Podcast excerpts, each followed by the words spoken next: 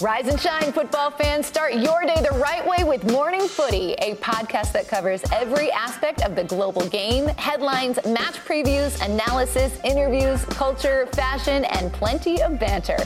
Join as we track the thrills and spills of Europe's biggest title races, the business end of the Champions League season, a summer packed with international competitions, MLS, NWSL, and much more. Subscribe to Morning Footy.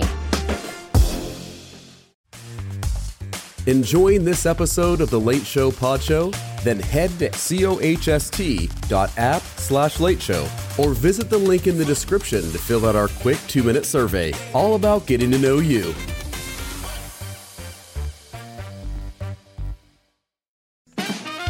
It's the Late Show Pod Show with Stephen Colbert.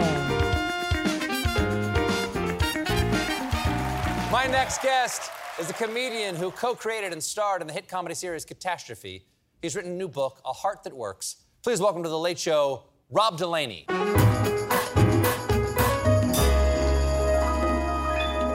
Um, uh, nice to meet you. It's so great Nice to meet you. I mean, I've certainly admired your work before. Oh, thanks. Catastrophe and Thank a you. brief but memorable appearance in Deadpool 2, of course. Oh course. yeah, yeah. Um, you, you're no people know you as a comedian, but you started off in musical theater. when did. did. when did that when when and how did that change happen? So, we were doing a national tour, a bus and truck national tour. I don't know Mm-hmm. Okay. If anybody knows what that means. Of? Of Camelot. And Were, uh, you, were, were you Lancelot? I was Sir Lancelot. If yes. ever I should leave you. I wouldn't do it in springtime. Um, and uh, or any of the other seasons. I could but see you as a Robert Goulet. thank you. Yes. Uh, but so we were doing that tour, and our bus broke down in Virginia one day when we were trying to get to West Virginia to do a show.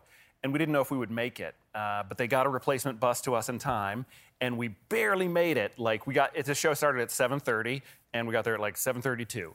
So we had to do a sound check before we went on, just to calibrate the mics. So the three people who have to sound check are Guinevere, King Arthur, and Sir Lancelot. So you go out, you sing a couple bars, and you say a couple lines of dialogue. So Guinevere did that, then Arthur. Then I came out, and I was like, wait, they just like did some dialogue from the play, totally spoiling it for these people who came and So got a babysitter. there. Yeah, they're there. We had to do it in front of the audience. Yeah, important detail I left out. But uh, so they sound check in front of them, and then I'm like, well, I'm not going to tell them any of the dialogue. I don't want them to know the story of Camelot before we begin, like they didn't already know it. And uh, it's just like 2,500 old ladies in the audience. I don't like, want them to know what along. shape the table is. Precisely.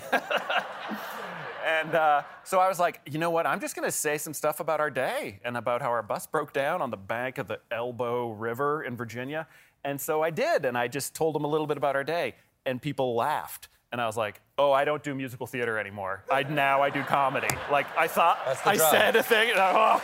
That's the drug right there. Yeah, because Yeah. musical theater was like, you know, a toke on some garbage weed, but Yes. making people laugh with Yes. things that you thought up yourself, that Sure. was the tie me off, you know, the Yeah. good, the spoon, the good stuff. Sure, sure, Yeah, sure. yeah. exactly. Dark image, but I agree. Yeah. Now, well, you you have a new book. Mm-hmm. It's called A Heart That Works, and it, it's a memoir. It's it's funny and it's painful, and it's really about love and often the the, the pain Yeah. of love. And, and tell the people what it's about. Yeah, so um, my third son, Henry, uh, around the time of his first birthday, uh, got sick. And we didn't know what it was, and it took a while to get it diagnosed. It turned out to be a brain tumor, and he uh, was he got you know he had a big surgery and then chemotherapy, and was disabled by the surgery to remove the tumor. Um, and then we had you know some time in the hospital, uh, for 14 months in hospital, and then seven additional months at home. And then his tumor returned, and he died. So uh, that's what it's about, and it's about you know the time before and after that, and how our family navigated it all. That that pain of a parent losing their child Mm-hmm. um, uh, is something that uh, people don't really even want to imagine. It's such a pain, painful, especially if you have children of your own. It's Yeah. it's too hard to contemplate. But you you you write that grief quote makes me want to make you understand. Yeah. What do you, what is it you what is it you want people to understand, and, and why is it so important for you to make us understand? So I think losing a child is is accurately billed as the worst thing that could happen to you, you know? And um, you, we immediately felt, you know, plucked out of, you know, the regular human race and just put over here and felt so separate and different and, and not understood. And but we had also learned something so profound. We had seen sort of more deeply into the mechanism of life and love and fear and pain than than we ever had before. And I don't know, we kind of wanted to come back to humanity, but we felt we had to needed like translator devices and stuff before we could, you know, mesh with other people again. And so it was um, I wanted to write something that helped kind of bridge that gap between, you know, something that many people would rightfully consider unimaginable and, uh, you know, regular Joes just mm-hmm. walking down the street, whistling, you know, not knowing what that stuff is like. Well, your, son passed, will be five years ago this January, right? Yeah. He, he passed on your birthday, I understand. He did. He did die on my birthday, um, which when he died on my birthday, my wife and I both sighed a big sigh of relief because one of my other son's birthdays is a few days later. And we were like, oh, thank God he didn't die on Oscar's birthday because a little boy having, a, having his brother die sure. and then having his birthday torpedoed. So, yes, my birthday was destroyed, and I don't have one anymore. I'm now ageless. Um, but it's it's interesting because now, of course, on my birthday, I don't think about my birthday. I think about him, and it's uh, it's a special feeling that hurts. Five years actually isn't that long a time. No. And I'm I'm curious. You say about returning, you know, to sort of mm-hmm. being feeling separated. And I know many people who have suffered great loss, and I of course put yours in that. Um, they talk about the loneliness of grief. Sure and the inability to make a connection with other people who haven't had that experience before. Yeah. Um, and, and, certainly the feeling is, I don't want you to experience this, yeah. but I wish you know what it felt. I wish you knew what it felt like, because then I would be less lonely. Precisely. How, how, you know, how did you first, or how do you and your wife, and I assume your two other boys, mm-hmm. how do you how do you first explain it? Like, is there is there a way that you first try to explain what this loss is like? So that is, of course, very difficult. And you, as someone who has experienced profound loss, will understand words. I know I just wrote a book about it, but words are so much less useful than actions, you know? And uh, so, so we sort of relax into the understanding we won't be able to explain it because it's impossible, you know? Mm-hmm. So you do become a lot more comfortable with mystery and questions after a loss like this. And what's the mystery for you? What's the mystery for me? Well, you see deeper, you like see through the veil. And so I know you see like the shapes and outlines of things that are much bigger and and power more powerful than what's happening in this day-to-day our corporeal form and life. And that, that's the veil, sort of the quotidian yeah. concerns of the day. Yeah, so you so you really get to put your hand through and put your hand on the pulse of something much more sort of majestic and terrifying and beautiful. What is that thing, if I may ask? I mean, it might be love, you know? I mean, a big problem for me is that uh, my, I don't know, faith organ or whatever is, is growing in the years after his death. And, um, and, and there's a lot of love happening inside of me that I didn't expect. I mean, I started out very angry. You know, when I first started writing this book, I was like, I want to hurt people. You know, I want to I want to mm. pummel people. people. Somebody went to the book for, went to the bookstore for entertainment. Well, they deserve to be punished by my book about my sadness and my anger. And and then over time, it just became more and more about love. So it was very educational for me. Uh, How about your boys? It's gonna be tough for siblings please, because yeah. they're so young. How old were they when he passed? Uh, they were three and five. I'm sorry. Forgive me. They were four and six. Four and six. Yeah. So so I mean, know him, oh, have, yeah. have a relationship with him. Yeah. How, how did you explain them or prepare them for this?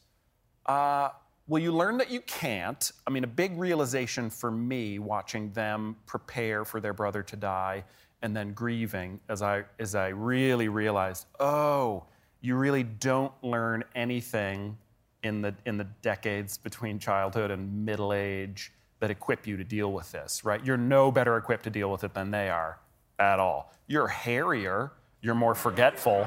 That's about it.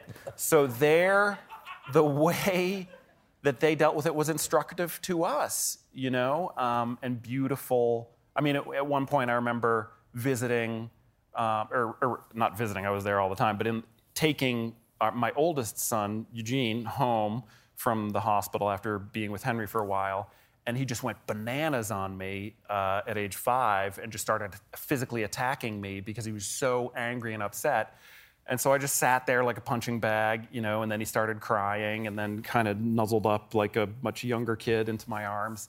And you realize like that's a very healthy thing to do if you're that age and deal with it, you know, and like like I remember walking um, coming into the kitchen and looking out the back window and seeing in the garden um, th- that same boy stabbing with a kitchen knife a cardboard box from like a package that he had written the word tumor on it and like not spelled it correctly but was just stabbing a box that said tumor on it. And normally you'd like go take a kitchen knife away from your young child but i was like good work son. You know that's that's you know adults should do stuff like that because we try to stumble through and act like we're all right. Here you are with your son henry right there Tell me about him.